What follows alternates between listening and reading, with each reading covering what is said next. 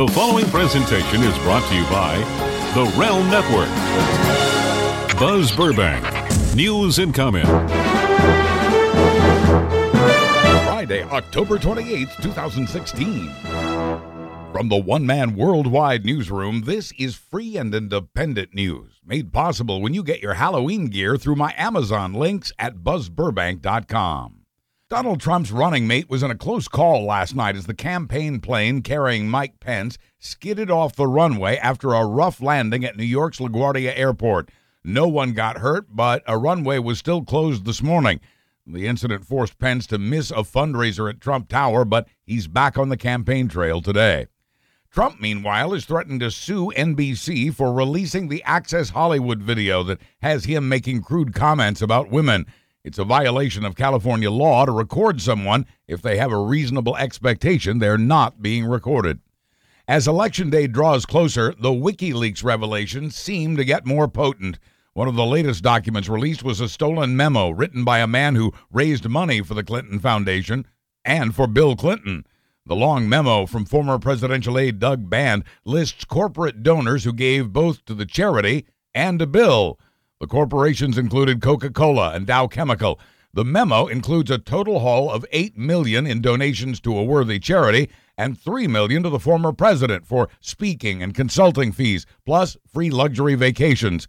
Band's memo also emphasizes that the fundraising for Bill was performed separately from the fundraising for the charity.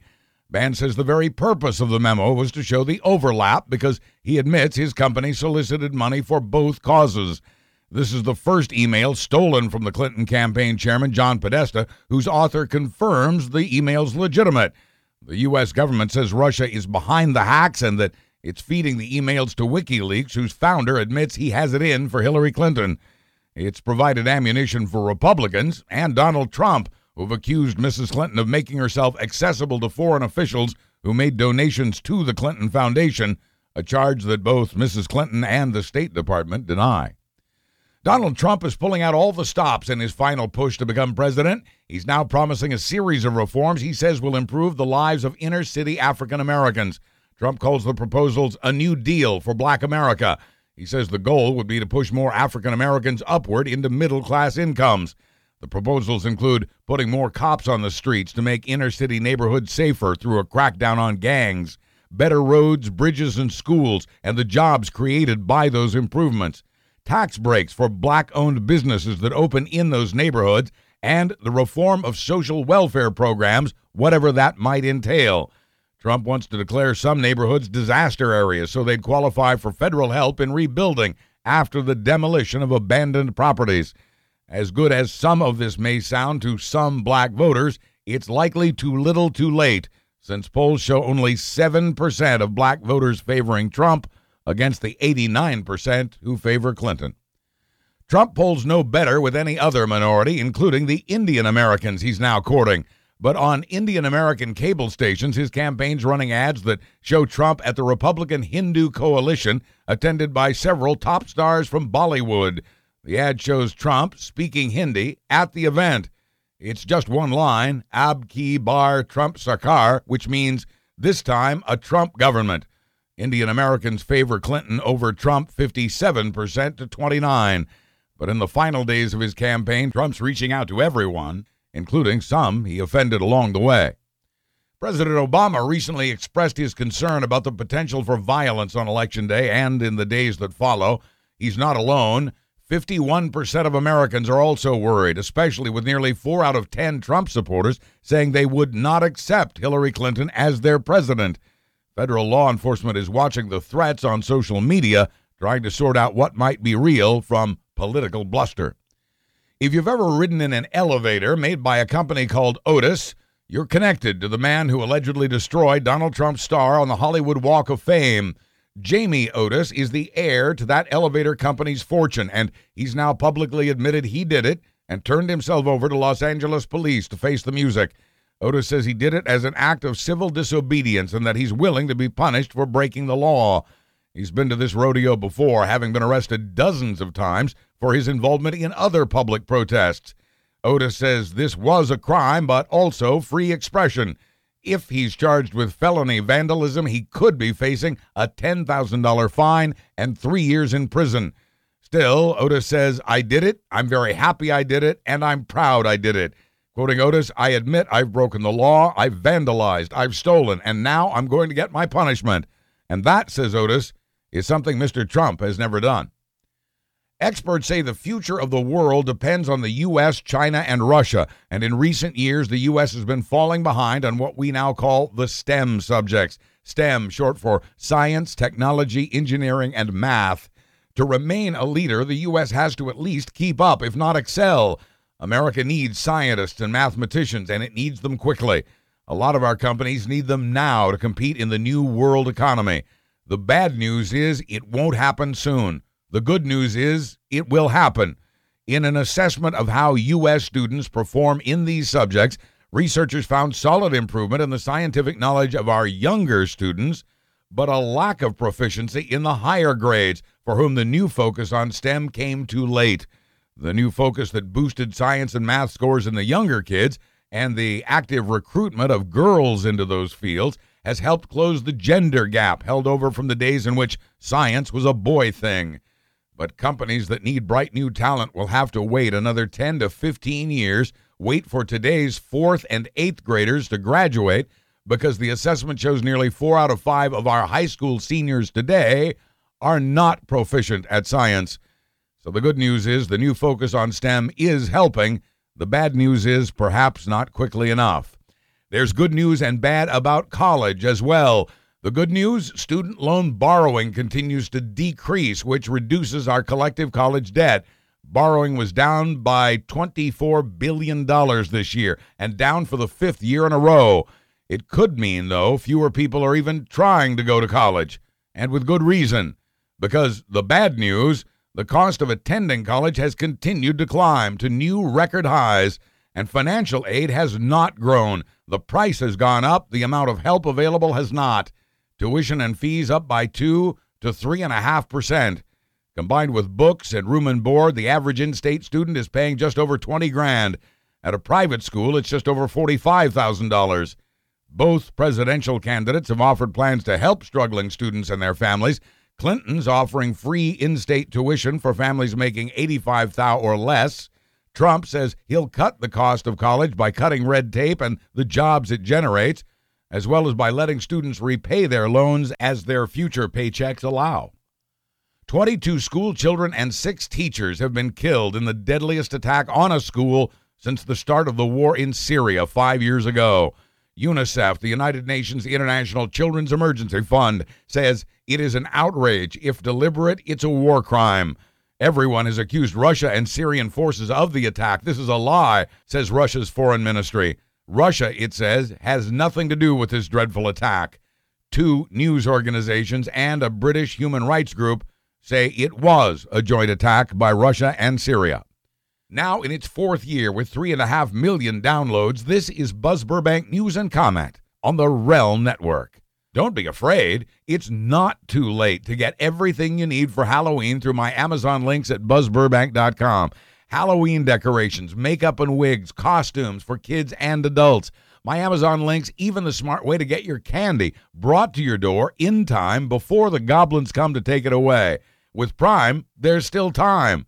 And when you use the Amazon links at buzzburbank.com, you provide vital support to this free daily news. My links can also hook you up with Amazon Prime Video's unlimited streaming. Through the end of the month, unlimited streaming of The Texas Chainsaw Massacre, Carrie, The Others, and of course, Halloween, and more. If you're a member of either Prime or Prime Video, both available on a month to month basis. With the holidays coming, now's the time to join, especially when you're Halloween shopping through my Amazon links at buzzburbank.com. It's so appreciated, it's scary. To try to prevent another water crisis like the lead contamination in Flint, Michigan, the feds are coming out with new regulations. The Environmental Protection Agency, which says it's been working on these ideas for years, has released a plan in writing. That plan involves more aggressively replacing old lead pipes, updating requirements for testing the water, and more attention to what levels of lead are harmful to children and pregnant women. Unsafe levels of lead contamination have been reported in other parts of the country as well. $265 million that Amtrak could have spent improving safety will now be paid out instead as a lawsuit settlement to the families of people killed in a Philadelphia crash last year and to some of the survivors who were injured. That 265 million settles more than 20 lawsuits that have been rolled into one. The crash in May of 2015 happened as a train from DC to New York hit a 50 mile an hour curve at 106 miles an hour. Amtrak, which had already taken responsibility for the accident, says it happened because the engineer became distracted by a radio report about a rock being thrown at another train. For what it's worth, this is the quickest turnaround for this kind of lawsuit ever recorded. In the Battle of Cannonball, North Dakota, the white man won again. Armed soldiers and riot geared police moved in on protesters for the Standing Sioux tribe yesterday, arresting them for occupying property set aside for the building of an oil pipeline through farmland and under a river. The protesters offered only passive resistance, and there were no reports of violence or injury. Over 120 people were arrested. The protesters' camp is now empty. The organizers say there will be twice as many protesters there tomorrow. 260 protesters had been arrested before yesterday's operation to clear them out. The Native Americans say the land is theirs under a treaty signed more than a century ago and they say a pipeline leak into the river would pollute drinking water for millions of Americans downstream. In Oregon, a jury has acquitted all seven members of an anti government militia that overtook a bird sanctuary there last year for more than a month. Although five of the men were freed by authorities after the verdict, the Bundy brothers were taken back to jail. They still face criminal charges from another standoff with government officers in Nevada in 2014. Representatives from around the world applauded after the U.S. ambassador spoke. That applause for an American is as rare as what Samantha Power announced that the U.S. abstains. For decades, every year, the UN has voted to condemn the United States for its embargo on Cuba. Except for the United States and a few allies, the world's representatives passed that condemnation resolution every time. This year, for the first time, the U.S. didn't vote no. It abstained as relations grow warmer between the U.S. and Cuba. The roadblock is a Republican led Congress, and only Congress has the power to lift that embargo.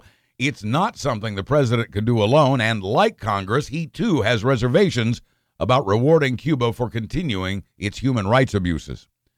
What if you could rip the roof off your home and replace it with a roof that both collected and stored energy from sunlight, eliminating the need for an electric company. Tesla will tell us more about it this evening at 7 Eastern on its website.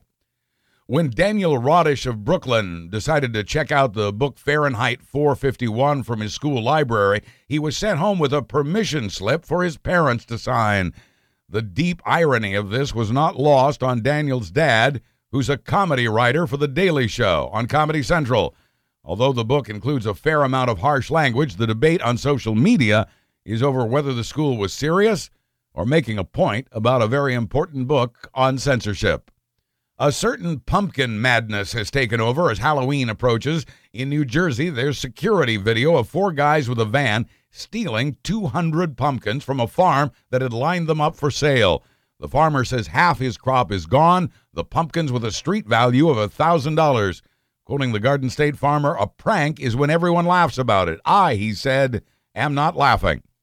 And Vancouver, Washington is the source of a YouTube video that features a teenaged girl getting her head stuck inside a pumpkin. She'd carved a round hole in the top, and then to show her brother her pumpkin was bigger than his, she plopped it onto her head.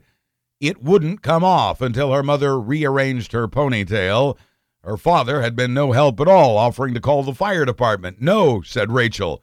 That would be so horrible.